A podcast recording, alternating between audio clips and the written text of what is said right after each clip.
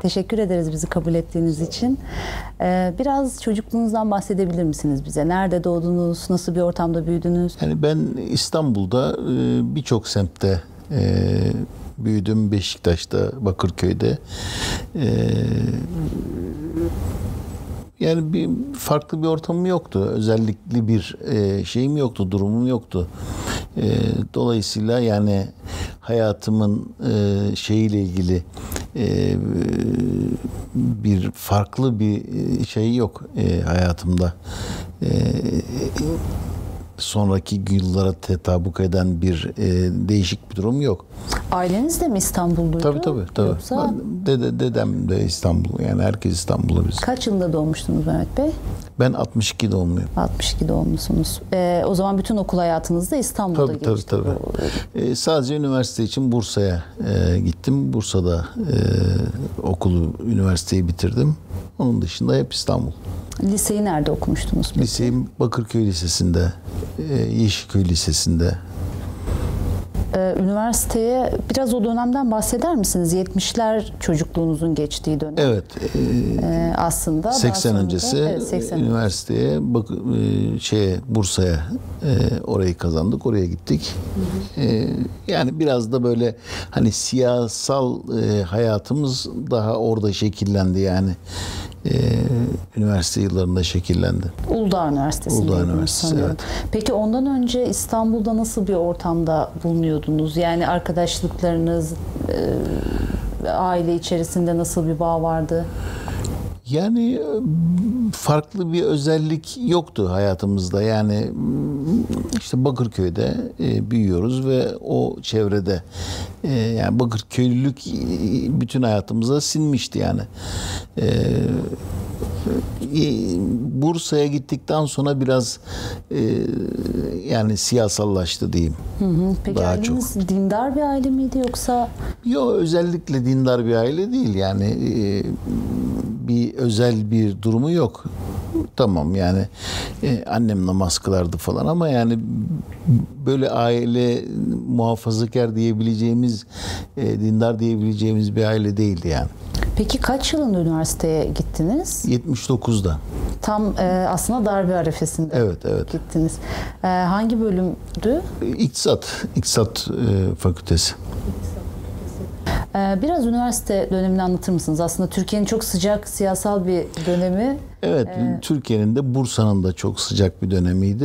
Yani orada e,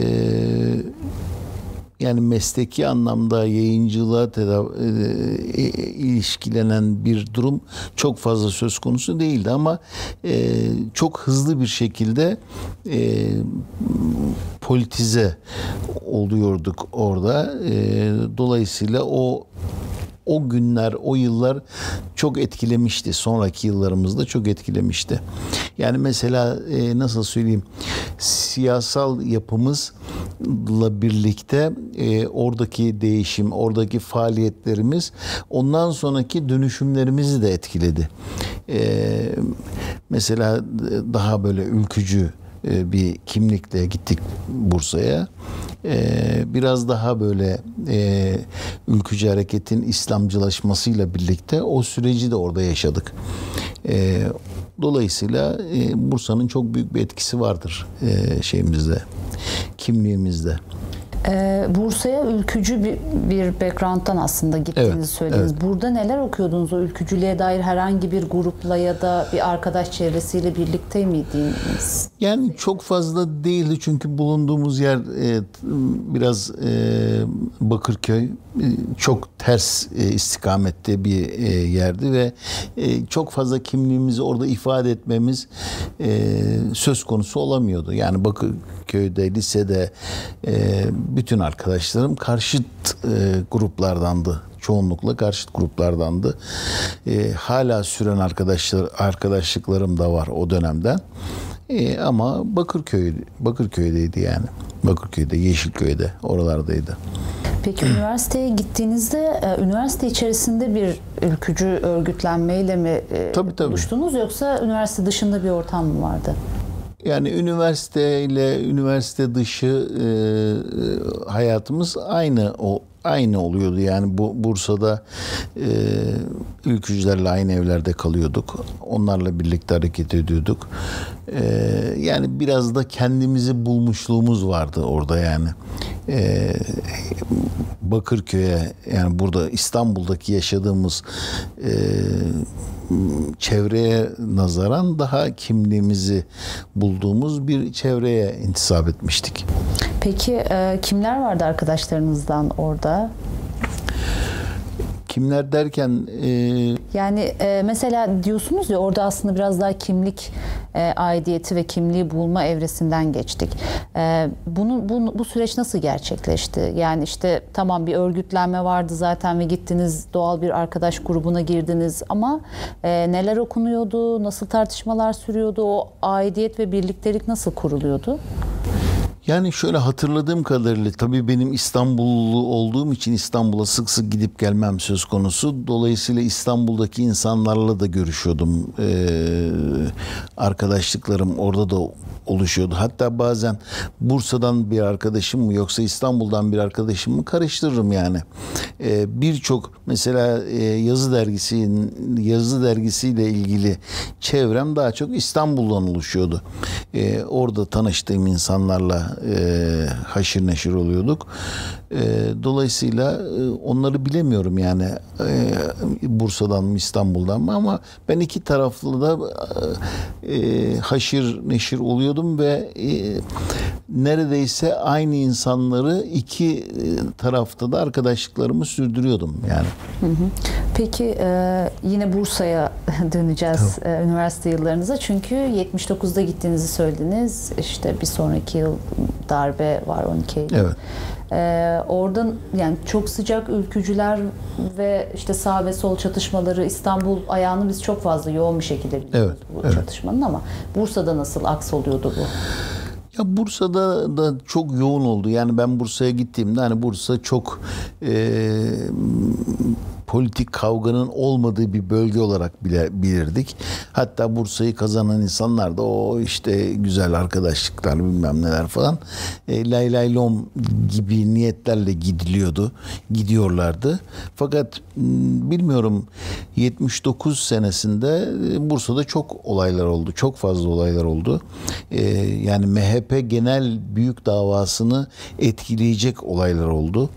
E, MHP'nin Uludağ'da bir kongresi vardı mı falan. O e, kongrenin de yansımaları. E, e, dolayısıyla orada gittiğimizde bir sürü işte ekabir taifesinden insanlarla tanıştık. E, belki de oradan ileri gelen bir e, politizasyon orada e, kendini buldu yani Bursa'da. Hı hı. O dönemde e, yayıncılık ya da dergicilik ya da yazı hayatına dair neler yapıyordunuz? Yok hiçbir şey aslında yapmıyordum orada. Ee, 12 Eylül'den sonra e, ki dönemlerimde Bursa'da başladı. Ee, yani bir kitap evi açtık. Ee, bizimle e, birlikte hareket eden arkadaşların takıldığı bir e, Bursa'da kitap evi açtık. Okumalarımız ona paralel e, değişiyordu. E, ne bileyim yani o zaman mesela işte hareket ekolünden bazı insanlarla tanışmıştım e, Bursa'da. E, fikri olarak e, MHP ile ilgisi olmayan bir e, gruptu. E, gibi yani e, değişik insanlarla tanıştım. Yani mesela Beşir Ayvazoğlu ile bile orada tanışmıştım yani Bursa'da.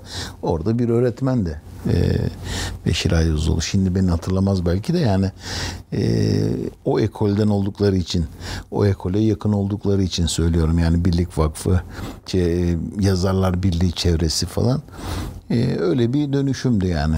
O zaman siz üniversiteden sonra da Bursa'da kalmaya devam ettiniz. Yo 4-5 sene kaldım Bursa'da. 5 sene orada işte e, bir kitap evi açtık arkadaşlarla E, ve onunla bağlantılı olarak e, değişimler, dönüşümler orada oldu.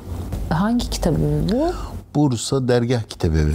Dergah kitabı. Evet. Bu bildiğimiz dergah grubuyla bir ilişkisi Yok var değil. mıydı? O da var. O isimde de e, e, kitabevi vardı ama bu ayrı. Bursa Dergah Kitabevi'ydi. Altı parmakta bir kitabeviydi. Niye böyle bir kitap evi açma ihtiyacı hissettiniz? İşte okumalarımızdan kaynaklı olarak yani e, genellikle yani okuyor. Okuyan adam ne yapar? Aklına ilk gelen iş kitapçılıktır herhalde. Onu da mesela kendimiz falan açmadık. Yani orada bir arkadaş kitap evi açmak istiyordu. Ona ön ayak olduk. E, onun açmasına vesile olduk, yardımcı olduk. E, o şekilde e, açıldı yani. Yine ülkücü Tabii, e, tabii, tabii. ekibin Tabii, tabii, sıklıkla gittiği Tabii. bir yer değil mi? Şimdi biz e, bu 80 sonrasında İstanbul'da bazı mahfiller biliyoruz. İşte İslami grupların e, takıldığı atıyorum işte Beyaz Saray, Cağaloğlu gibi.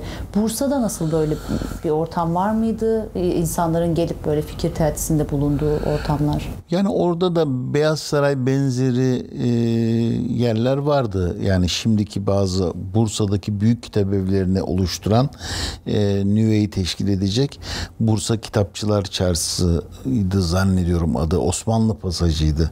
E, öyle bir yerler vardı. E, ama yani tabii İstanbul'daki Beyaz Saray ve onunla e, bağlantılı olan vakıflar, dernekler falan tabii oray, orayla da temas halindeydik. Orayla orada e, da orası da bir yer yer alıyordu hayatımızda yani. Ee, o dönem yine Sait Çekmegil'in bir etkisi de var aslında Bursa'da. İşte atıyorum Metin Önal Mengüşoğulları oradalar ee, ve o hareket Evet. ve o ekibin biraz daha e, örgütlenme durumu söz konusu. Onlarla bir temasınız var mıydı o dönem? Yani olmadı diyebilirim. Olmadı diyebilirim. Ben tanıyorum onları ama olmadı. Çok fazla olmadı. Hı. Daha sonra kaç yılında İstanbul'a döndünüz? Ee, 84'te İstanbul'a döndüm. Ee, İstanbul'a döndüm. Döndüğümde de bunu yani bir dergi kimliği oluşturmak, yani bir dergi çıkarmak, onun etrafında e, örgütlenmek gibi düşüncelerle yazı dergisini çıkarmayı e, uygun bulduk.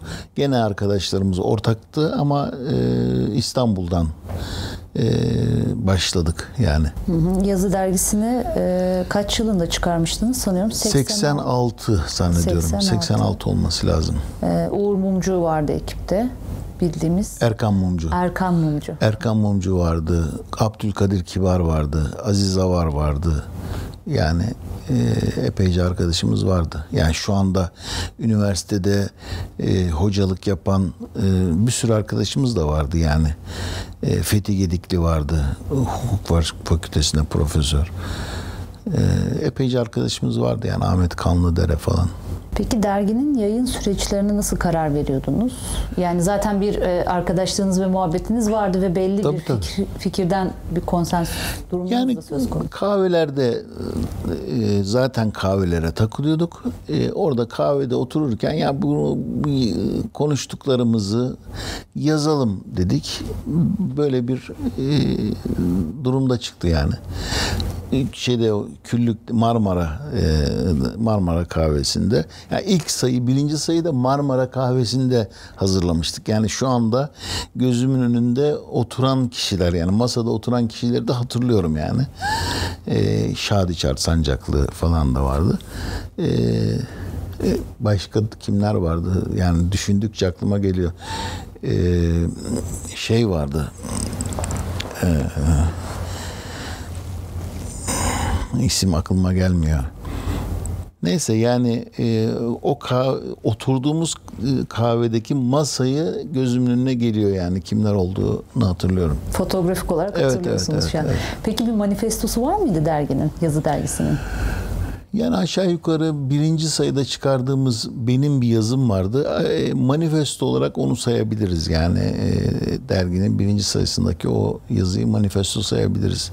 Ki yazmadım, yazmam, e, pek yazmam. Fakat onu okuduğum zaman e, Dücane vardı mesela. Dücane de yanımızdaydı. Dücane dedi ki bu dedi yani manifesto dediğimiz o baş yazı bu dedi. Yani e, böyle bir şeyle heyecanla e, bunu yapalım dedi. Öyle başlayan bir şey de var derginin kimliği. Ee, yazı ekibi aslında ülkücü grup içerisinde biraz farklı bir noktada da duruyor. Evet. İşte o atıyorum şiddet olaylarına karışan belli bir grup var. Kendi içinde ayrışan bir ekip var vesaire. Ee, neresine konumlandırıyorsunuz? Mesela MHP ile olan ilişkiler. Yani biraz böyle biraz e, siyasetten, MHP'den vazgeçmiş e, bir grup diyebiliriz. Daha çok cezaevlerinde oluşan bir e, kimlik e, çatışmalarında kendini gösterdi bunlar.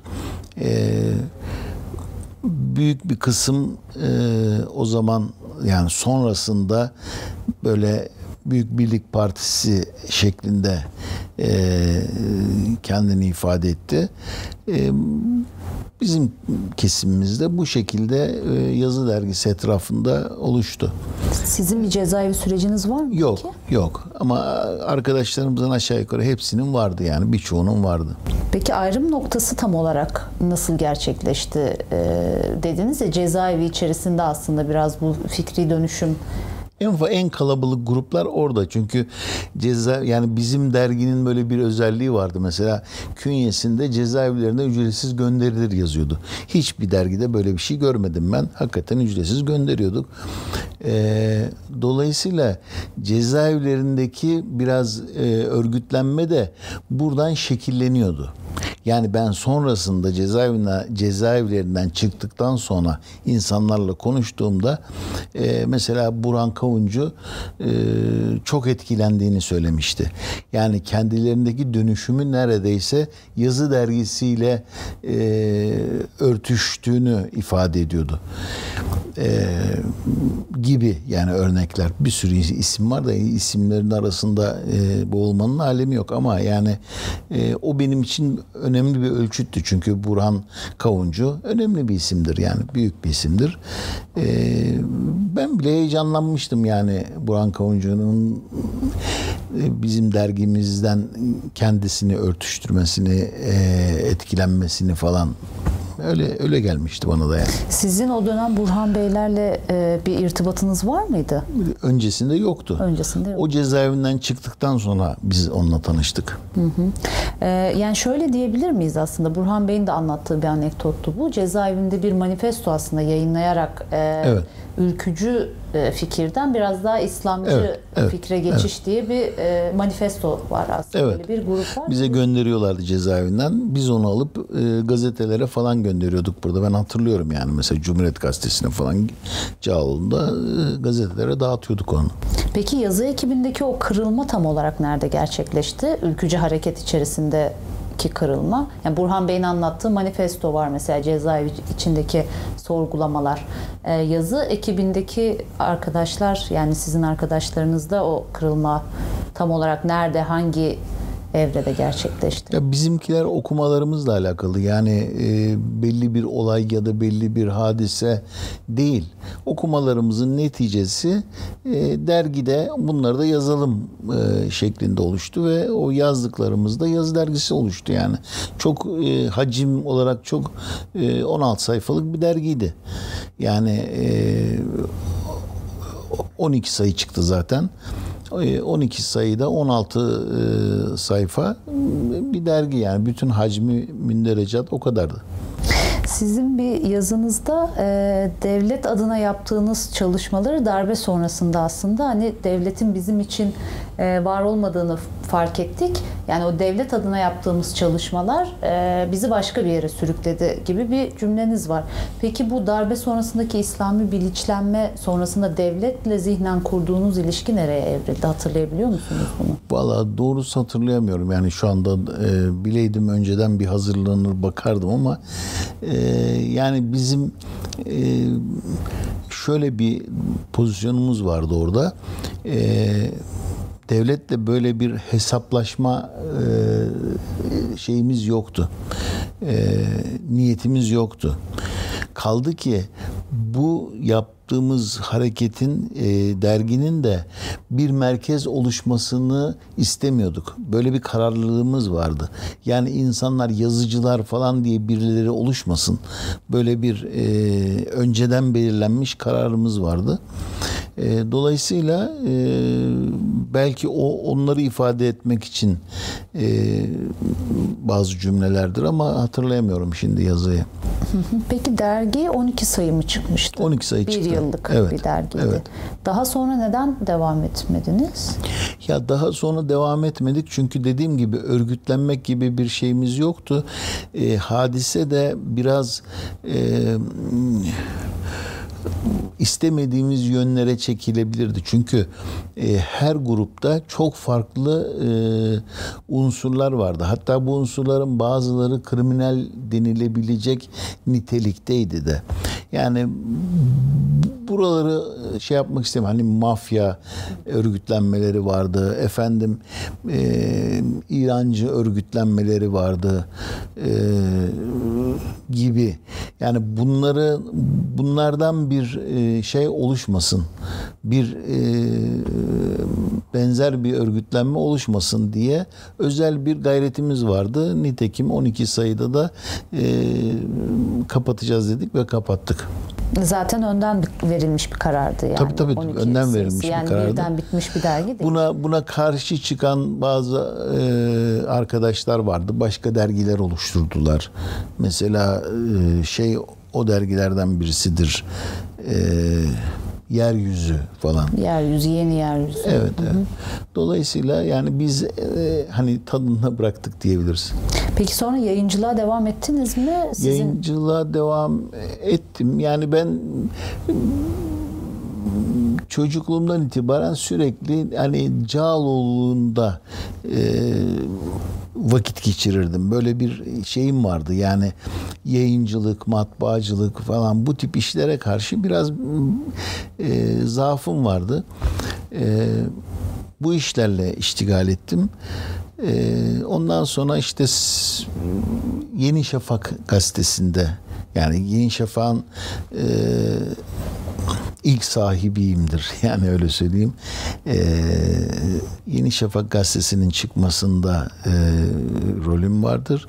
Ondan sonra da e, iz yayıncılıkla yani iz yayıncılık Yeni Şafak gazetesini satın alınca e, ben de izleyicilikle tanıştım. Sonra ayrıldığı zaman yani e, gazeteden ayrıldığı zaman ben izleyicilikte kaldım. E, İzleyiciliği tercih ettim. Öyle bir şeyim var, maceram var yani. bu Yeni Şafak'a gelmeden evvel Cağaloğlu'yla ilişkiniz e, bir okuyucu olarak mı gidip geliyordunuz? Tabii tabii tabii. Tabii okuyucu olarak e, Çalıştınız mı orada hiç? Çalıştım da yani matbaacılık yaptım. E, aşağı yukarı e, 86 90 falan 90 95'e kadar aşağı yukarı e, ekmeğimi oradan kazandım yani Cağaloğlu'ndan kazandım ama şöyle söyleyeyim ben 12 Eylül öncesinde de ortaokul yaşlarında ortaokul e, yaşlarında Cağal okulu kırıp Cağaloğlu'na gittiğimi hatırlıyorum. Yani benim oradaki e, çalışma şekli çok hoşuma giderdi. Yani e, nasıl söyleyeyim mesela bir e, derginin idaranesi, derginin hazırlandığı bir e, yer. E, orayı böyle camdan seyretmekten bile zevk alırdım. Yani böyle bir şey vardı. E, çocukluğun verdiği bir şey. E, dergilerin isimleri hatırımda değil ama mesela işte e, yani komünist diyebileceğimiz dergilerin böyle işte e, bir mücellitane de hazırlanma biçimi e, işte Cem Karaca müziği sonuna kadar verilmiş. Herkes orada çalışıyor falan. Yani onlar böyle hoşuma giderdi yani. Ee, sanki gazete çıkarıyormuş, sanki bir dergi çıkaracakmış gibi ya da böyle birisinin buna benzer bir işi olduğunda ben ilgilenirim onunla falan gibi e, maksat o faaliyeti görmek. O e, onlar nasıl oluyor da oluyor tespit yani şimdi çocukların e, televizyonda e, yabancı kanallarda seyrettikleri hani bu nasıl oluyor programları var ya ben onu orada e, pratiğini görmeye görmek istiyordum, görmeye çalışıyordum. Benimle kafa dengi olan yaşlı yaşlı adamlar da bana mesela bir faaliyetini, bir makine almış, o makinayı e, göstermekten acayip zevk alırlardı. Yani e, böyle bir şeyim vardı, ilgim, merakım vardı o yaşlardan itibaren. E, dolayısıyla e, gençliğimde bun, bunlarla geçti yani. Dolayısıyla ben para kazanmak için yapılan işle siyaset için yapılan işi e, hep birbirine karıştırdım yani bundan para mı kazan yani böyle bir şey vardı. İlk Zaman Gazetesi çıktığında yayınlandığında Fehmi Koruların zamanında e, şeylerin zamanında e, yani o isimleri hatırlamazsınız e, e, muhtemelen. E, o de, dergide çalışıyordum param falan almıyordum. Maaşım kadrolu falan değildim ama yani sanki ben orada çalışıyor gibiydim. Yani adam bana diyordu ki işte e, şunları bir yaptırsan sen bilirsin falan diyordu. İyi gideyim yaptırayım diyordum. Gidiyordum yaptırıyordum geliyordum falan yani. Böyle bir merakım vardı bu işlerin gidişatı ile ilgili. işleyişiyle ilgili. Ee, üniversite öncesi değil mi? Yani burs öncesinden bahsediyorsunuz. Üniversite e, sonrasıydı. 80 e, o da 87'de falan çıktı zannediyorum. Hı hı. 86 86 tabi 84 falandı zannediyorum çıktığında yayınlandı tam hatırlayamıyorum şimdi. Yani dolayısıyla e, bir yerde bir şey yapmak ya da e, işim bu mu değil mi hiç düşünmedim yani hiç e, merakım vardı böyle bir şeye. Yani bir yayın evi, bütün yayın evlerine de takılırdım. Yani niye giderdik biz? Her gün oraya giderdik. Beyaz Saray'a giderdim mesela. Yani e, Nazım Tektaş, e, Burak Yayın Evi e, ahbap, ahbabız yani hala görüşürüz. E, ama biz günlerimizi orada geçerdi yani günlerce orada e, sabah gelir akşam giderdik. Türkmen Kitabevi, Pınar Kitabevi falan yani böyle bir e, meşgalemizdi. Yani ne, neyle uğraşıyorsun dediklerinde herhalde buralara takılıyoruzdur. Her, sanıyorum yani öyle bir şeyimiz vardı. Bir sürü insan gelirdi giderdi. Biz devamlı oradaydık yani. Mesela o, o döneme ait anlatabileceğiniz bize ilginç anekdotlar yaşadığınız anılar var mı şu an hafızanıza gelen? Yani bazen bazen çoğunu anlamsız da bulduğum böyle şeyler vardı. Yani e, mesela e, Türkmen kitabı bir kitap yayınlamış biz o kitaptan işte talebelerin de okuması gerekir diye düşünüyoruz. E, atıyorum 50 tane alıyoruz o kitaptan. Toptan alıyoruz yani. Götürüyorum mesela Bursa'da ben o kitapları satıyorum. E, yani böyle teşkilat adına yapıyoruz bu işleri. Sonra da diyorum ki birisi beni uyardı bir gün. Dedi ki ya niye yapıyorsun kardeşim bunu dedi. Ya şiir kitabı bu dedi. Ben onu hiç düşünmedim yani bir şiir kitabı. Ya hani bunu dedi genç kızlar falan okur dedi. Niye yapıyorsun bunu dedi. Halbuki ben onu böyle bir örgütsel disiplin yapar, disiplin içerisinde hareket ediyormuşçasına yapıyordum yani. Ya da ne bileyim işte e, Nazım Tektaş bir kitap yayınlamış e, Sümbike şimdi hatırladım yani kitabın adını Sümbike Sevimbike diye kazanlı bir işte e, imparatorun hikayesi falan masal gibi bir kitap. E, alıyorum o kitabı götürüyorum işte şuraya veriyorum satıyorum falan. E, ya babama götürdüm dedim baba bak bu kitabı yayınladık dedim yani. Katkımız da var. Beraber herkesle beraber hazırlamışız. Ha olur dedi okuruz dedi falan attı kenara yani. Allah Allah diyorum ya ben öyle bir heyecan duyuyorum ki yani bir kitap yayınlamışız falan. O hiç heyecan duymadı babam hiç ilgilenmedi. Böyle şeylerimiz vardı yani. Yani yaşadığımız olayları çok fazla büyütüyorduk. Ee, ne bileyim birisi bir dergi yayınlıyor. Ben o dergiye gidip oturmayı e, oraya gelen giden insanlarla konuşmayı çok önemsiyordum yani. E, ya isimleri de söyleyeceğim de bir anlamı yok yani Hasip Bengi Türkiye şey yurttan dünyadan diye bir dergi çıkarıyor. E, iki ayda bir yayınlanıyor. Ya ben bunu böyle satır satır okuyorum falan alıyorum okuyorum gidiyorum geliyorum işte. E, ama yani ha, Hasip Bengi şahıs olarak çok anlamlı bir şey yapıyor. Ben de onun çok anlamlı bir şey yaptığını biliyorum, fark ediyorum. Aynı heyecanı taşıyorum. Ama etrafımda herkesten aynı heyecanı göremiyorum. Göremeyince yani bir tuhaf oluyoruz böyle yani niye böyle oluyor falan diye. Hasip Mengi şimdi e, aynı şeyi yapsa aynı heyecanı duyar biliyorum yani. Çok eminim de. Ama e, bilemiyorum yani ben çok heyecanlanırdım. Yani beni en çok heyecanlandıran bunlar da yeni bir dergidir yani. Yeni çıkan bir dergi, yeni çıkan bir kitap. E, benim çıkarmam şart değil. İsterse Bengi çıkarsın, isterse bir başkası çıkarsın. Yani kimin çıkardığı da çok önemli değil. Yani bizim camiadan bir dergi çıkıyor. Ben bundan çok acayip heyecan duyuyorum, haz duyuyorum. Ama herkes aynı hazzı duymuyor yani. Az önce mesela şey dediniz, e, sol gruplardan e, kişilerin de dergilerinin e, tezgahından seyrederdim arkadan. Evet, evet, evet. E, müziği dinlerdik evet, diye. Evet. Mesela o metinlerden hiç okur muydunuz sol grupların çıkardığı metinlerden ya da kimlerle ya, var tabii, mıydı böyle Tabii, tabii ki okurdum. Tabii ki okurdum. Yani mesela e, ne bileyim Halkın Sesi Aydınlık grubundan arkadaşlarım vardı. Eee şimdi hatırlamazlar beni. Sanıyorum hatırlamazlar. Fakat yani e, ben onları satır satır okuyordum yani. Yani şu anda ezberimde olan, bak samimi söylüyorum, ezberimde olan cümleler vardır. Yani o kadar okumuşum, efendim hatmetmişim e, falan.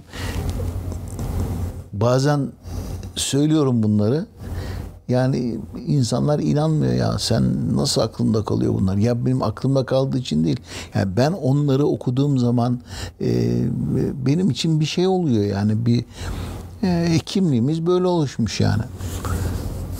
Öyle öyledir yani. Öyledir. Aslında ülkücülükten gelmiş bir isimsiniz mesela. Evet. Sol e, metinleri okumanızın e, temel amacı hem ya okuma pratiği miydi yoksa karşı tarafın ideolojik tavrını öğrenme motivasyonu. Muhtemelen ikincisidir. Yani muhtemelen öyledir. Yoksa ben onları okuyup yani çok sevindim ah falan demiyordum yani. Aynı heyecanı onlar için duymuyordum. Ama benim için bir anlam ifade ediyordu. Yani birisi bir şey yayınlamış ve ben bunu alıyorum. Ben bunu satın alırken e, onun fikrine bakmaksızın sanki o işi yapan yani o eylemi e, ödüllendiriyor gibi hissediyorum kendimi. Yani siz e, mesela hatırlar mısınız bir adam vardı e, Beşiktaş gazetesi yani Beşiktaş büyük Beşiktaş mıydı öyle bir şeydi. Ben Beşiktaş'ta falan alakam yok ama adam gazeteyi alırdı sırtında tutardı şöyle sırtında tutardı. Trende satardı onu. Sirkeci tren istasyonunda satardı. Ben onu ondan alırdım. Bir, te, bir tane gazete alırdım. Ya da başka bir gazete olabilir. Ya bunu sanki onu al, satın alırsam adama adama bir şey yapıyormuşum gibi gelirdi yani. İyilik yapıyormuşum gibi bir ödüllendirme gibi e, hani mendil alırsınız ya bir çocuk mendil satıyordur mendil alır bunun gibi. Yani bu bile heyecanlandırırdı beni.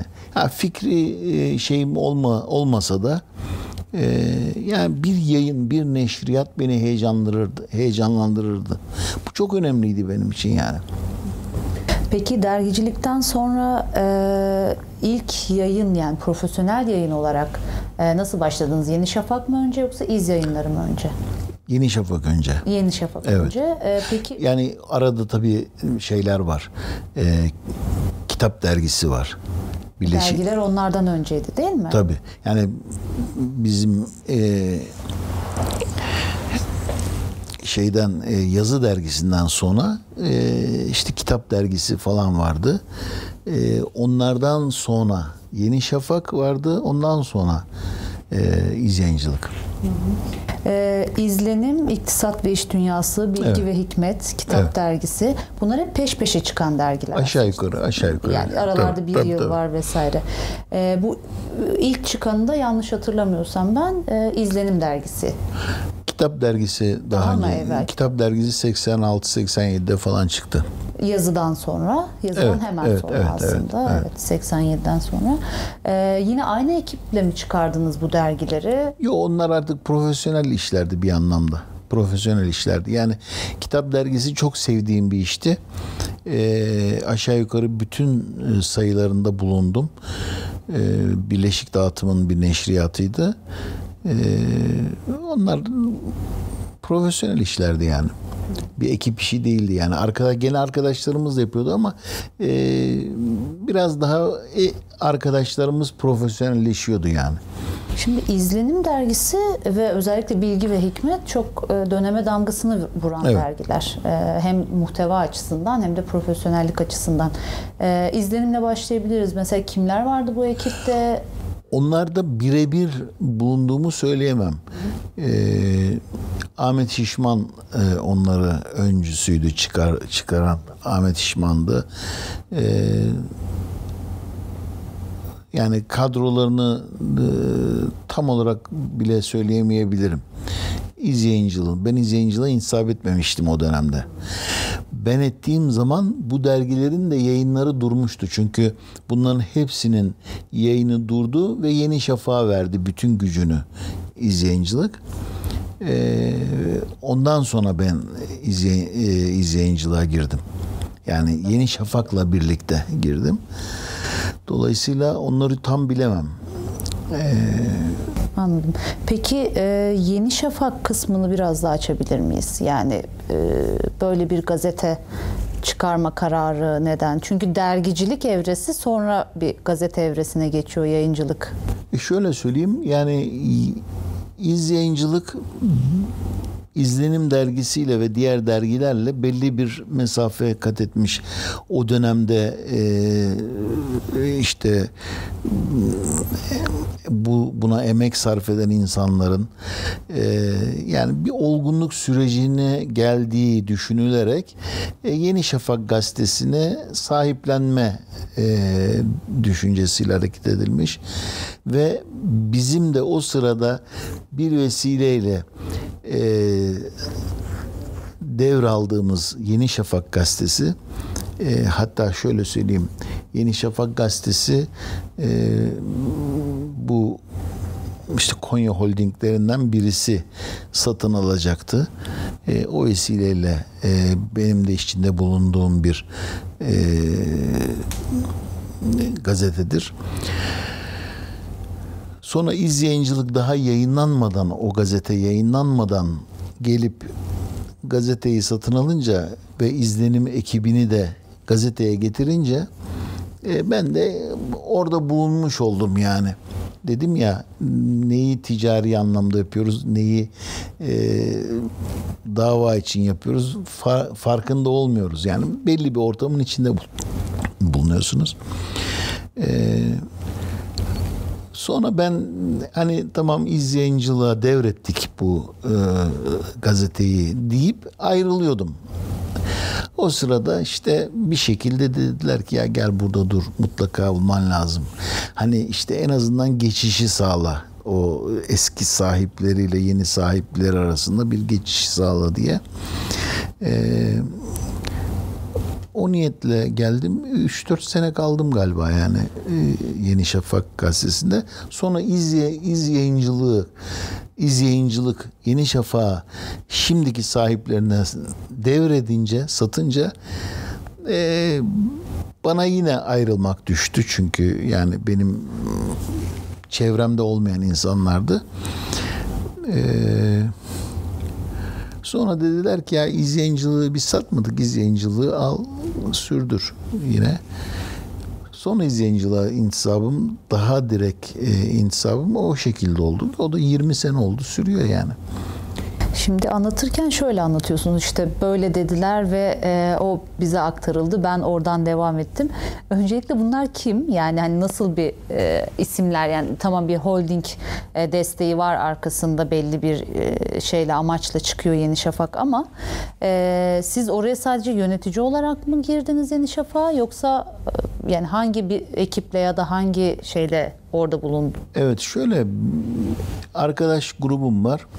Arkadaşlarım bir vesileyle Yeni Şafak gazetesini e, Yeni Şafak gazetesi Hekimler Birliği tarafından çıkarılan bir günlük gazete Fatih'te çıkıyor bu gazete. Ee, bu gazeteyi alıyorlar.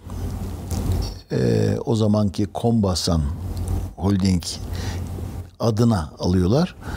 E bana da diyorlar ki ya biz bu işten pek şey yapmayız. Yani sen gel de bu şunda bulun.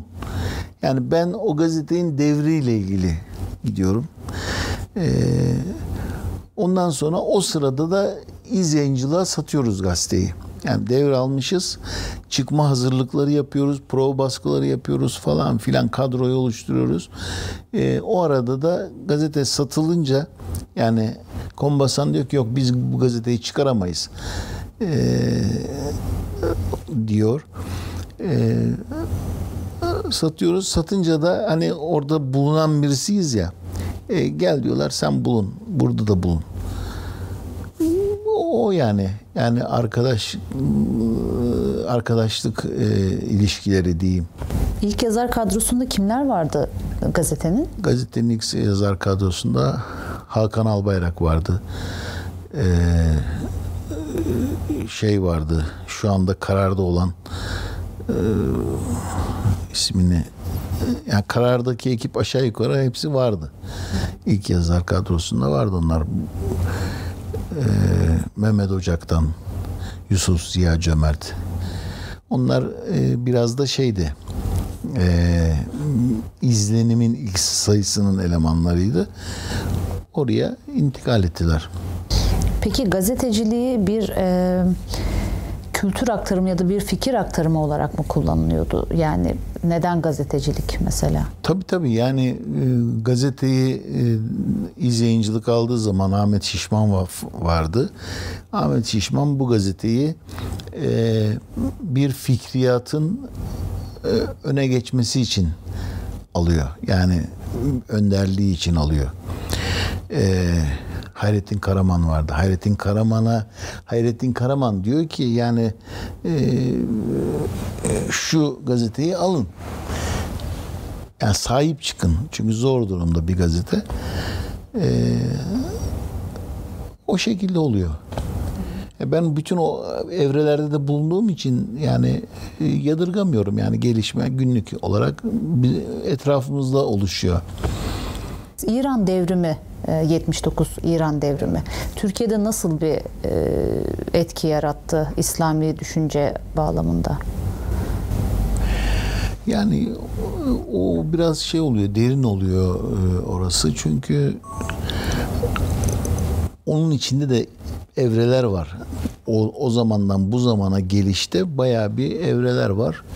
Ee, onları anlatmak biraz güç olsa gerek. Yani İran devrimi bizim e, ilk olduğu zamanlar e, herkesin böyle biraz sempatiyle baktığı e, hatta şimdiki e, hani e, farklılaşmaların gö- gözlemlenemediği yani devrim ihracı denilen şeylerin e, gözlemlenemediği bir süreçti.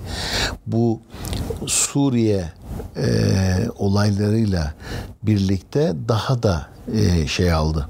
Yani daha öncesinde e, Lübnan'da veya Filistin'de gördüğümüz e, etkinlikler Suriye devriminde de kendisini gösterince bir e, yabancılaşma oldu Türkiye'de.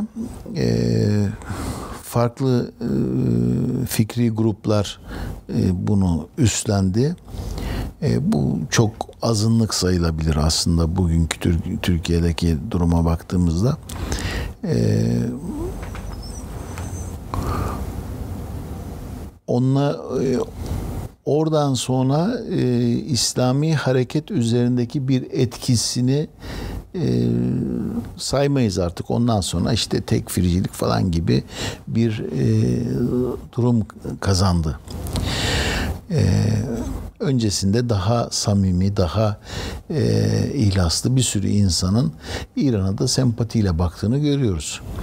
Ama sonraki süreç yani e, başkalaşımlar geçirdiği dediğim yani o tekfircilik sürecine girildikten sonraki durumda e, mahiyetini kaybetti. O, o mahiyetini kaybetti. Yani o dönemde İrancı diye nitelenen bir sürü insan bugün arkadaşlarımız diyebiliriz yani e, daha samimi şeylerde e, görebiliriz o insanları. Öyle yani bizim e, sonradan dışlanan bir şey haline geldi. Yani Suriye'den sonra. Milli görüşle hiç bağlantı kurdunuz mu? Yani yani hemen hemen yani partiyle ya da daha sonraki süreçte hemen hemen diyebilirim yok. İlgim olmadı. İlgim olmadı. Ee, İzzeyin evine o zaman tekrardan dönelim biraz. Ee, İzzeyin Yeni Şafak'tan sonra İzzeyin evine e, geçiyorsunuz. Evet. Ee, zaten kurulmuş bir yayın evi miydi? Evet tabii tabii. Ahmet Şişman zamanından kurul, e, kurulmuştu.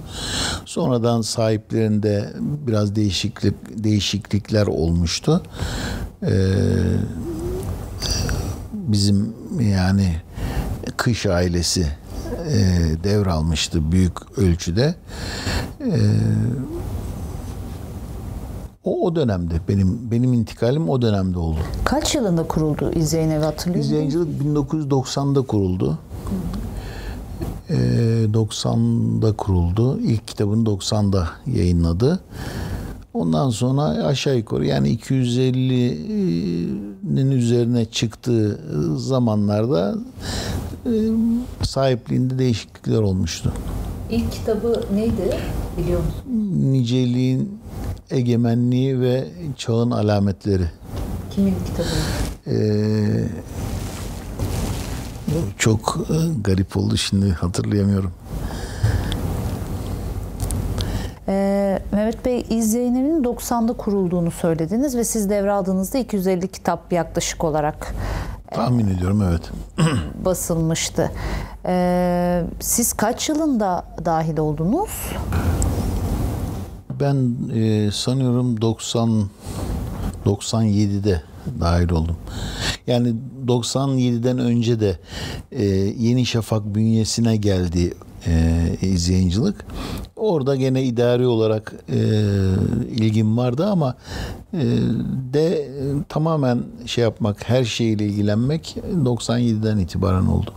Şimdi yayın evinin e, idari kısmı zaten size ait büyük oranda. Peki kitapların çıkış süreçleriyle ilgili de dahil oluyor işte mu? Ondan sonra oldu. 97'den sonra oldu. Ondan önce e, sadece e, hesap kitap anlamında ilgim vardı.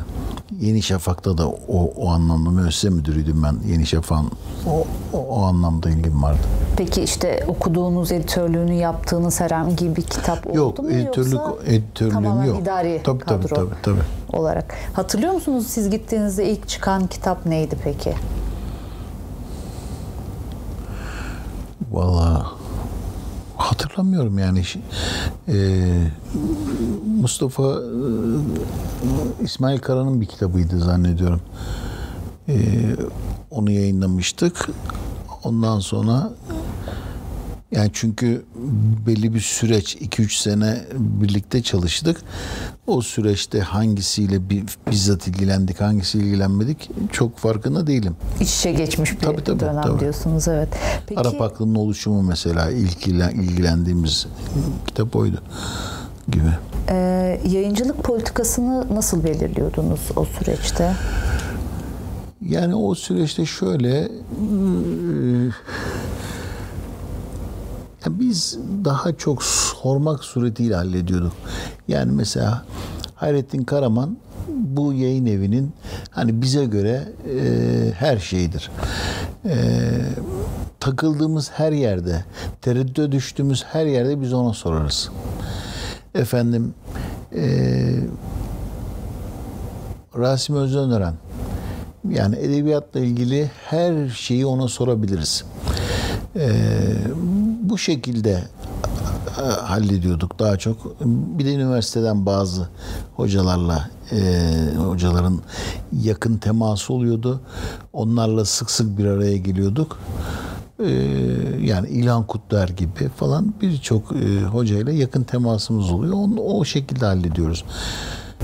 Yayın kurulunda kimler vardı sizin hatırladığınız?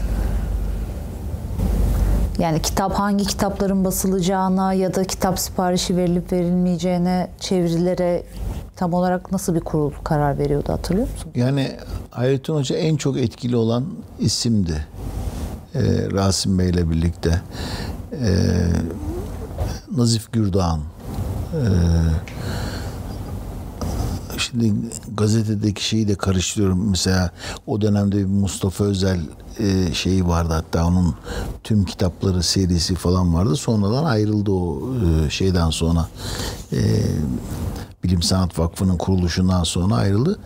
E, onlardı yani mesela e, şeyimiz yani gazetedeyken daha çok e, vardı onlar ama şeyde e, de e, yayın eviyle alakalı daha çok e, dediğim gibi e, Rasim Özönören, Hayrettin Hoca e, başat şeylerimizdi, belirleyicilerimizdi. Şimdi iz yayınları hala devam eden Tabii, bir yayın evi. tabii. Uzun yıllardır da e, yayıncılık alanında. E, siz de evvelinde Cağaloğlu ile çok takıldığınızı o dönem oralara gidip geldiğinizi Evet. ve farklı yayın basım e, biçimlerini gördüğünüzü söylediniz. Nasıl bir dönüşüm gerçekleştirdi yayıncılık sektörü? E, mesela 80 öncesi ve 80 sonrasını tartışsanız nasıl bir farklılık görüyorsunuz? Daha sonra da 90'ları belki konuşuruz. Evet yani 80'den sonra mesela daha çok offset'e geçişi gördük yayıncılık sektöründe.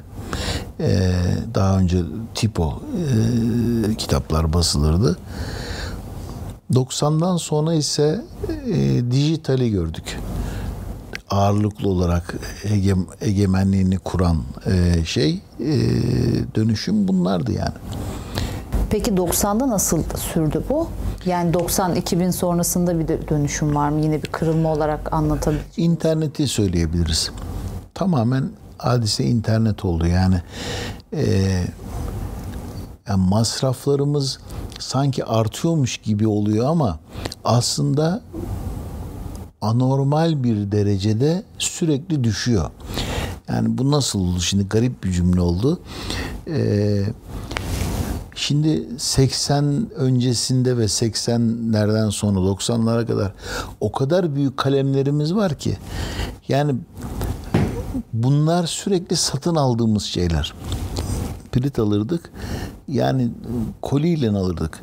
Veya bant, sıra bant. Şimdi bunları hiç görmüyorum. Hiçbir yayın evinde görmüyorum. Kimse de görmüyorum. Yani hani böyle şey olur. Ya bu yayın evinin durumu biraz iyi. Bunlar biraz daha garibandır falan dediğimiz e, şeylerde de değişmiyor. Yani teknoloji geliyor ve en hızlı e, en gariban yayın evinde bile en hızlı teknolojiye adapte oluyorlar. E, Dolayısıyla bu kalemlerin hiçbir tanesi artık şeyde kalmıyor. Ya biz bir telifi göndermek için bir sürü havale ücreti öderdik. Ya şimdi 5 kuruş havale ücreti ödemiyoruz. Yani e, bankacılık e, şeyle sistemiyle yürüyor işler. E, bunun gibi o kadar çok şey değişiyor ki e, haberleşme anlamında, reklam anlamında e, yani sosyal medyadan her türlü kitabınızın duyurusunu yapabiliyorsunuz. Kargo sistem sistemleri, lojistik sistemleri e, Türkiye'nin her yerine istediğiniz e, dünyanın hatta her yerine istediğiniz kitabı gönderebiliyorsunuz. Hiç kimse ben kitaba ulaşamadım. Ben şu kitapları edinemiyorum. İşte şurada da bir kitap evi açılsa da buradan işte sizin yayınlarınıza ulaşsak. Yok öyle bir şey. Yani e, şekil değişiyor ve adapte olmakta zorluk çekiyoruz. Ga- garipsiyoruz devamlı. E, bunun gibi yani e, değişiklik bunlar. Dijital yani her şey dijital. Peki kitabın dağıtımıyla ilgili e, ilk yayın evi kurulduğunda nasıl o süreci sürdürüyordunuz? Bir dağıt, dağıtım şirketi var mıydı yoksa siz başka bir yerle mi çalışıyordunuz? Ee,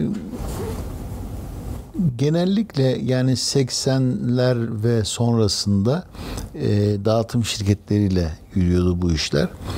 E, izleyicilik da ağırlıklı olarak işte e, kendi e, politik çizgisinin benzeri olan yayınlarla birlikte e, birleşik dağıtımda e, dağıtılırdı. E, Şimdi birleşik dağıtım yok, benzeri e, dağıtımlar yok.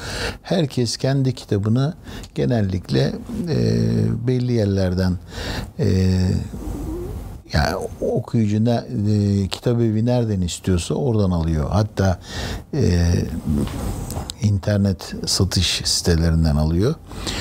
E, dolayısıyla bunların bir yokluğu çekilmiyor. Yani e, böyle 30-40 sene öncesiyle mukayese ettiğimizde e, o insanları görsük ya şimdi olsa da yapsak bu işleri falan derler. Yani onlar gıpta ederler bu durumlara kamyonlarla kitaplar çıkıyor, kamyonlarla kitaplar geliyor falan.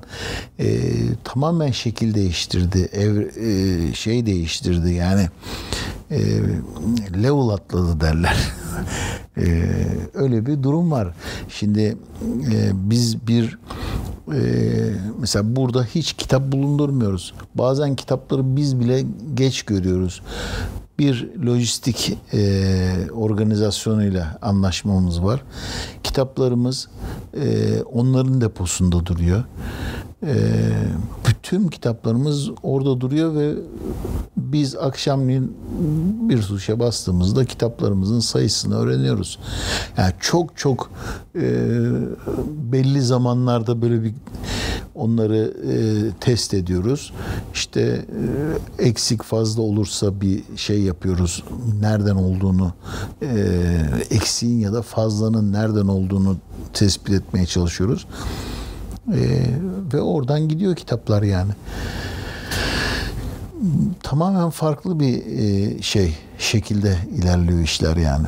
Peki şu süreç nasıl oluyor? Mesela bir kitap geliyor size, bir yazar e, kitabını yazdığı bir kitabı gönderiyor ve siz onu değerlendiriyorsunuz. İşte basmaya ya da e, basmamaya karar veriyorsunuz. E, o süreçler nasıl işliyor? Sizin sipariş olarak verdiğiniz kitaplar var mı yazarlara ya da çeviri evet. hangi kitapların çevrilmesi gerektiğine nasıl karar veriyorsunuz? Şimdi şöyle söyleyeyim. E, yani bunların hepsini birkaç saat içerisinde de kararını verebiliyorsunuz. Verilebiliyor yani. Gelişinden yani mailin atılış şeklinden anlayabiliyorsunuz bunu. Ee, yani adamın mailinde Türkçesi yoksa zaten o kitabı silmek zorundasınız. Ne yapayım ben onu? Yani şeyle dolu, tahsille dolu, gönderdiği mail tahsil, tahsil tahsille dolu. Ee, hemen onu e, şey yapabiliyorsunuz, engelleyip ya da konusunla alakalı. Yani kitabın şöyle bir iki tane arama tarama e, şeyine e, tabi tutsanız oradan kitabın yayınlanabilecek, yayınlanamayacak ya da sizin yayın evinize uygun ya da değil. Bunları çok kolay çözebiliyorsunuz. Ha bunun dışında gerçekten ciddi yani bu e, yayınlanabilir bir kitabı yani bizim için iki tane e, şey var. Birisi fikri anlamda bize uyar mı, uymaz mı? E, ikincisi akademik anlamda yani bizim yayınladığımız kitaplar için daha çok geçerli bu. Akademik anlamda e, uygun mudur, değil midir? E, bunları biz tespit edebiliyoruz. Yazışmalarla tespit ediyoruz. Yani e, işte akademi e, çevrelerdeki çev, e, irtibatlarımızla e, çek ediyoruz. E, Ondan sonrası zaten başlıyor işin e, işte editörlük anlamındaki e, evreleri. Fikri anlamda e, bize uygun olması gerekiyor dediniz. Tabii, tabii. E, ya, nedir bunun sınırı ve çerçevesi? Farklı fikirden kişilerin nitelikli kitaplarını basma konusunda nasıl bir e, tavrınız var? Şöyle şöyle söyleyeyim yani e, yani bu, bu fikri anlamda dediğim yani adam e, diyelim ki dini bir kitap Müslüman e, mı değil mi? Bu değil. Yani e, sırasında Müslüman olmayan bir müsteşrik kitabı da basıyoruz. E, bir e, papazın yazdığı bir kitap da var basılmıştır. E, ama bir de şey var e, e, kitabın yayınlanış niyetleri var. Yani fuarlarda, yurt dışı fuarlarda da görüyoruz. Bazı kitapları neredeyse yaymak için, basılmasını sağlamak için, Türkiye'de basılmasını sağlamak için e, olağanüstü gayretler gösteriyorlar. Teşvikler, bonuslar veriyorlar falan filan.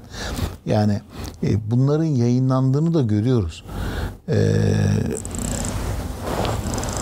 bu kitapları e, yani düşebilir belki biz de düşeriz. Yani böyle bir tuzaklar var o tuzaklara uygun bir sürü de yayın evi var piyasada. Bunlar da yayınlanıyor.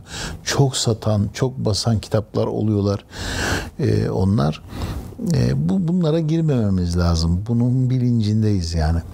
E, zaten iz yayıncılık bugüne kadar gösterdiği bir e, hassasiyet varsa bunlardan en birincisi budur. E, yani size bir kitabı öneriyorlar, getiriyorlar.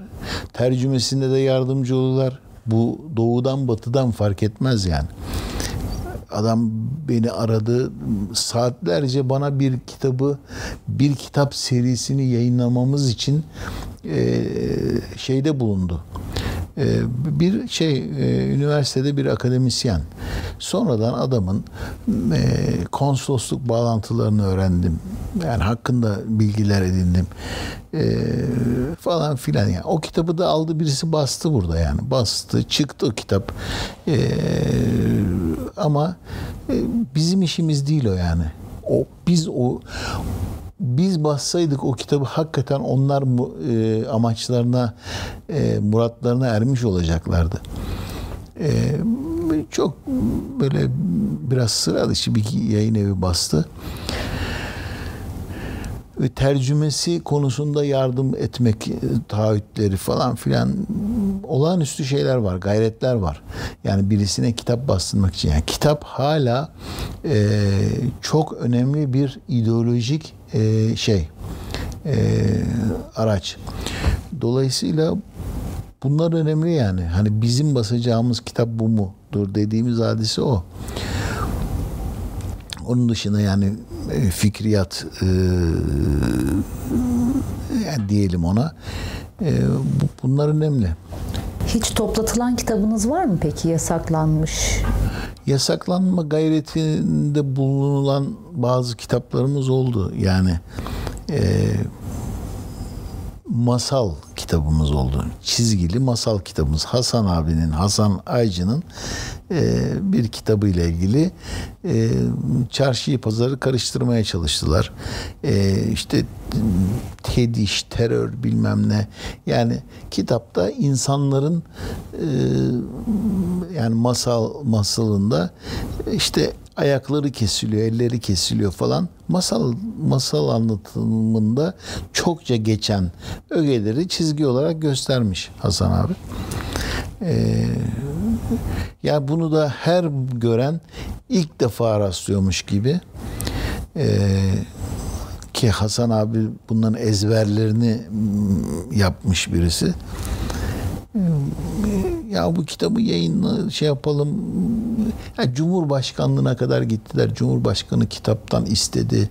Yani Cumhurbaşkanlığına bağlı bir e, kurum. E, yordular bizi yani. Hala da daha adliyeye gidip onunla ilgili bazı evraklar var. Ee, bu mm, salgın döneminde gidemedim. Ee, öyle kaldı. Çocuk kitabı mıydı? Çocuk kitabı, çocuk kitabı. Yani e, kitap oldu size böyle çocukları e, korkutan, e, kork yani normalde şey e, gerçek anlamda bir masal. Hatta şimdi söyleyemem onları e, yani Kur'an'da karşılıklarını bile bulmuş Hasan abi onların. Yani ne nereden hareketle e, ya- yazdığını, çizdiğini. Fakat böyle bu, bu- bunu bulan insanlar, bunları gösteren insanlar e, bunun yasaklanması lazım, işte okullara sokulmaması lazım, şu lazım, bu lazım falan. Oluyor böyle şeyler oluyor yani. Başka var mı bundan başka? Öyle aklıma gelen bir şey yok. Yani e, bizim yasaklatmak istediğimiz bazı kitaplarımız oldu zaman zaman. E, Sizin yasaklatmak istediğiniz derken? yani e, genellikle böyle e, hani geçmişte e, yani sonrasında FETÖ şeyine bulaşmış bazı isimlerin kitapları e, e, bizden yayınlandı. Yani biz onları e, mümkün olsa yok etmek isteriz ama yayınlanmış kitap yani bir şey yok. Geriye dönük bir müdahale de bulunmuyoruz değil tabii mi? yapamıyoruz. Ee, Peki yayıncıların e, bir araya geldikleri bir platform, e, kendi sektörel sorunlarını tartıştıkları ya da süreçleri tartıştıkları bir platform var mı? Var tabii. Yani e, yayıncıların yayıncılar birliği var. Basın Yayın Birliği ismiyle. E, orası var. Basın Meslek e, Birliği var. E, Yayıncılar Federasyonu var. Epeyce var. Siz Epeyce bunlardan kurum var. herhangi birine dahil misiniz? E, dahiliz. Basın Meslek Birliği'ne dahiliz. E, basın Yayın Birliği'ne dahiliz. Peki yayın süreçleri ve yayıncılık süreçlerinde devletin müdahaleleri e, hem sektöre hem yayın evlerine bizzat e, nasıl işliyor? Yani günümüzden bahsetmek zorunda değiliz. Daha geriye dönük de konuşulabilir 90'lardan itibaren, izin kuruluşundan itibaren. Ya ben gördüğüm kadarıyla mesela e, 80'den önce bu işler hatta 90'lara kadar bu işler e, böyle e, güç çatışması şeklinde yürürdü. Yani ben bu işlere ilk girdiğimde bile e, iz yayıncılığı iz yayıncılığın herhangi bir kitabını e, devletin alması, satın alması, herhangi bir kütüphanenin satın alması falan rastladığımız şeyler değildi. Ee, yani özellikle son dönemde yani e, hani Tayyip Erdoğan isim vererek söyleyeyim Tayyip Erdoğan döneminde kitaba olağanüstü bir ilgi var. Yani e, Cumhurbaşkanımızın bu e, kitap merakı diyeyim. Kitap merakı biraz had safhada. Dolayısıyla her e, belediye başkanları toplantısı, bakanlar toplantısı bilmem ne e, buralarda kitabı öne çıkarma noktasında, kitap okunmasının teşvik edilmesi noktasında e,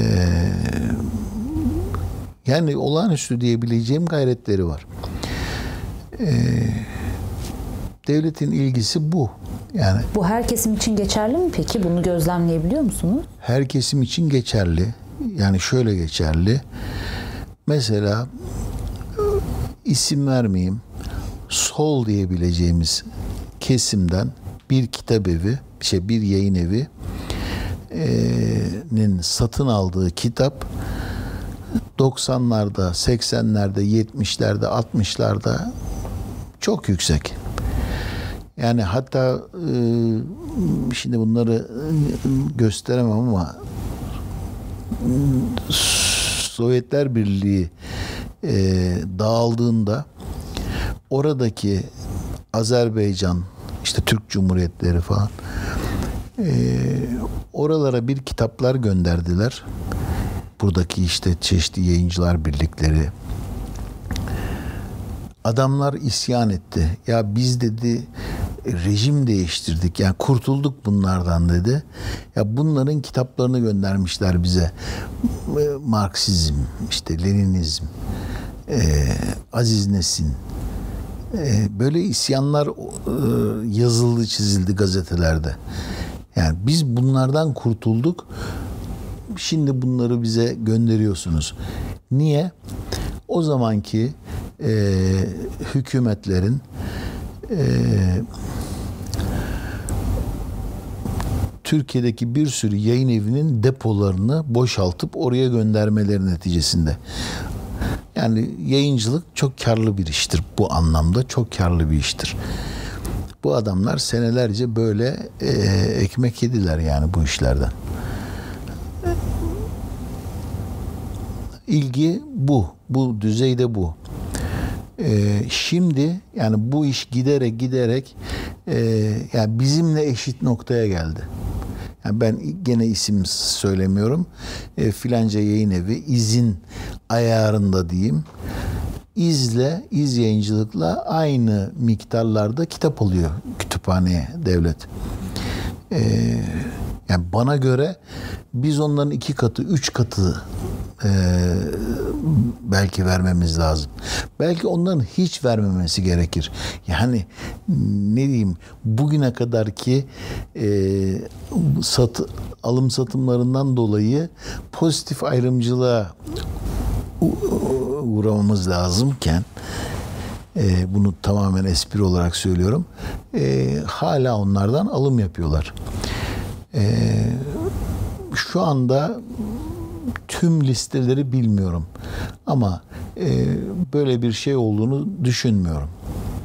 E, yani çünkü Türkiye'de daha muhafazakar kesimlerin biraz kompleksleri vardır. Kitap alma noktasında, devletin kitap alması noktasında bulundukları yerleri getirdi bir, bir yeri işgal eden bürokrat e, eşitliği sağlamak adına çok komik işler yapar. Onları da gördük. Zamanında gördük, görüyoruz. Ee, şu anda bir adaletsizlik olduğunu düşünmüyorum. Ha birisi bir örnek verir. Ya filanca yayın evinden bir tane kitap almamışlar. Ben bilemem yani. Bilmediğim için söylemiyorum ama eğer varsa da bizim aleyhimize bir durum vardır.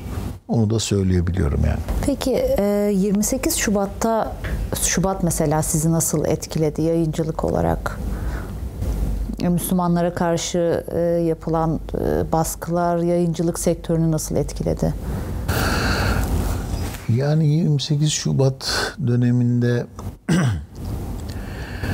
28 Şubat dönemi boyunca ve öncesinde Türkiye'de İslami yayıncılık yapan e, bütün kurumlar e,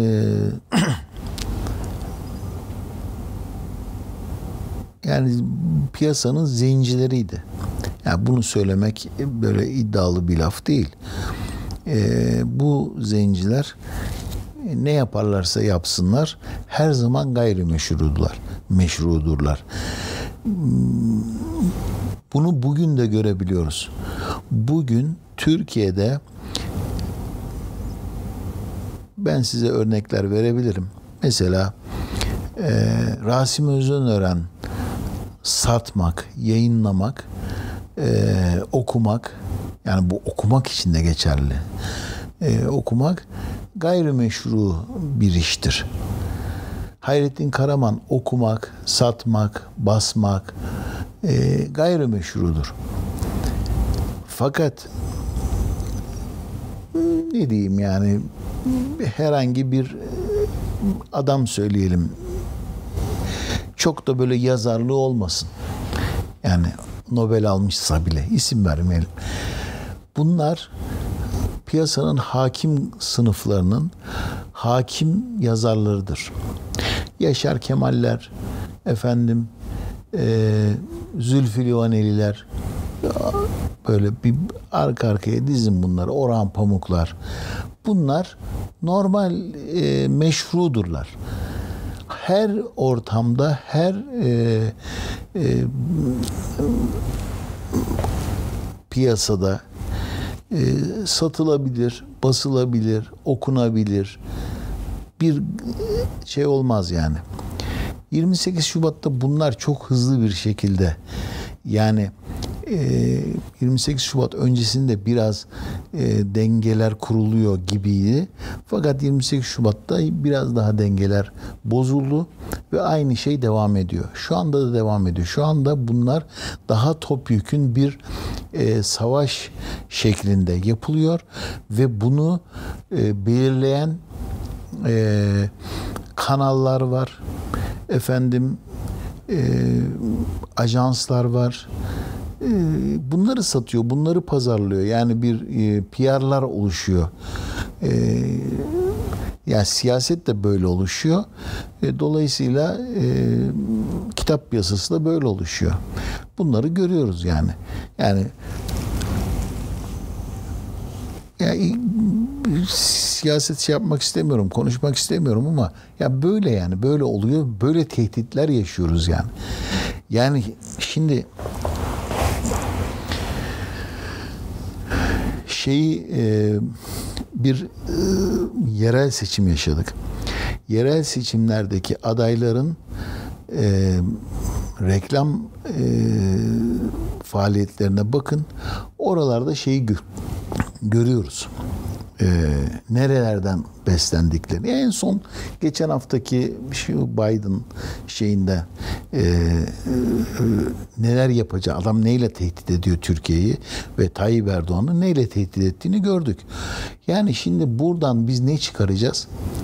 Yani adam diyor ki e, muhafazakarların yayın e, e yayın evlerine dergilerine, gazetelerine, televizyonlarına e, tavrımız budur. Muhalefetin yayın evlerine, e, televizyonlarına, gazetelerine tavrımız budur diyor. Yani adını koyuyor. Çok açıktan yapıyor bunu. Açıktan yapıyor. Dolayısıyla yani süper güçlerin, süper devletlerin inisiyatifinde olan bir durumla karşı karşıyayız. Dolayısıyla yani burada hükümet şöyleymiş, muhalefet böyle yapıyormuş, sağcılar böyleymiş, solcular böyleymiş. Bu mevzuların çok çok ötesinde bir iş. Ötesinde bir iş yani. Ee, peki son olarak şunu sormak istiyorum. 90'lardan itibaren yayıncılık içerisindesiniz, aktif yayıncılık içerisinde. Geriye dönük baktığınızda iz yayıncılığı e, bu yayıncılık serüveni içerisinde Türkiye'de neyi etkilemiştir? Nasıl bir düşün, düşünsel serüveni etkilemiştir? Evet. Bu tabii çok e, zor bir soru. Yani şöyle zor bir soru. E, bunun için e, yani hiçbir şey yapamadık e, desem de doğru. Hakikaten doğru. E, çok büyük işler yaptık da o zaten dilimize uygun değil. Biz onu söyleyemeyiz ama yani e, hakikaten öyle yani. Ne İsa'ya ne Musa'ya. Yani şimdi yazdığımız, çizdiğimiz bir sürü e, kitabın yazarının yani mesela adam televizyonda söylüyor işte isimler sayıyor. İsimlerin üç tanesi, beş tanesi bizim yazarımız.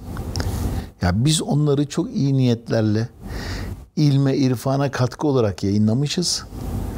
Adam diyor ki ya işte Cemalettin Afgani diyor bilmem Rıza bilmem ne falan böyle bir o hızlı konuşmanın içerisinde üç tane dört tane ismi sıralıyor. Ya bunlar biz yayınlamışız bu kitapları. Yani bizim yayınladığımız ve bunu yayınlarken de yani kitabın seçimini, hazırlığını, efendim tavsiyesini e, çok değerli hocalar yapmış. E, fakat adam böyle bir cümle vuruyor. O cümlenin içerisinde o üç tane adamı, beş tane adamı sıralıyor, geçiyor. Şimdi ne diyeceğim ki yani? Biz biz diyor bu işte muvaffak olamamışız desem de yeridir yani. Peki çok teşekkür ediyoruz Mehmet Bey. Estağfurullah, Ee, estağfurullah. verdiğiniz görüşler için. Ee, yayıncılığınız hala devam ediyor izleyiciler Tabii, olarak. tabii Allah muvaffak etsin diyelim. Çok sağ olun teşekkür Eyvallah.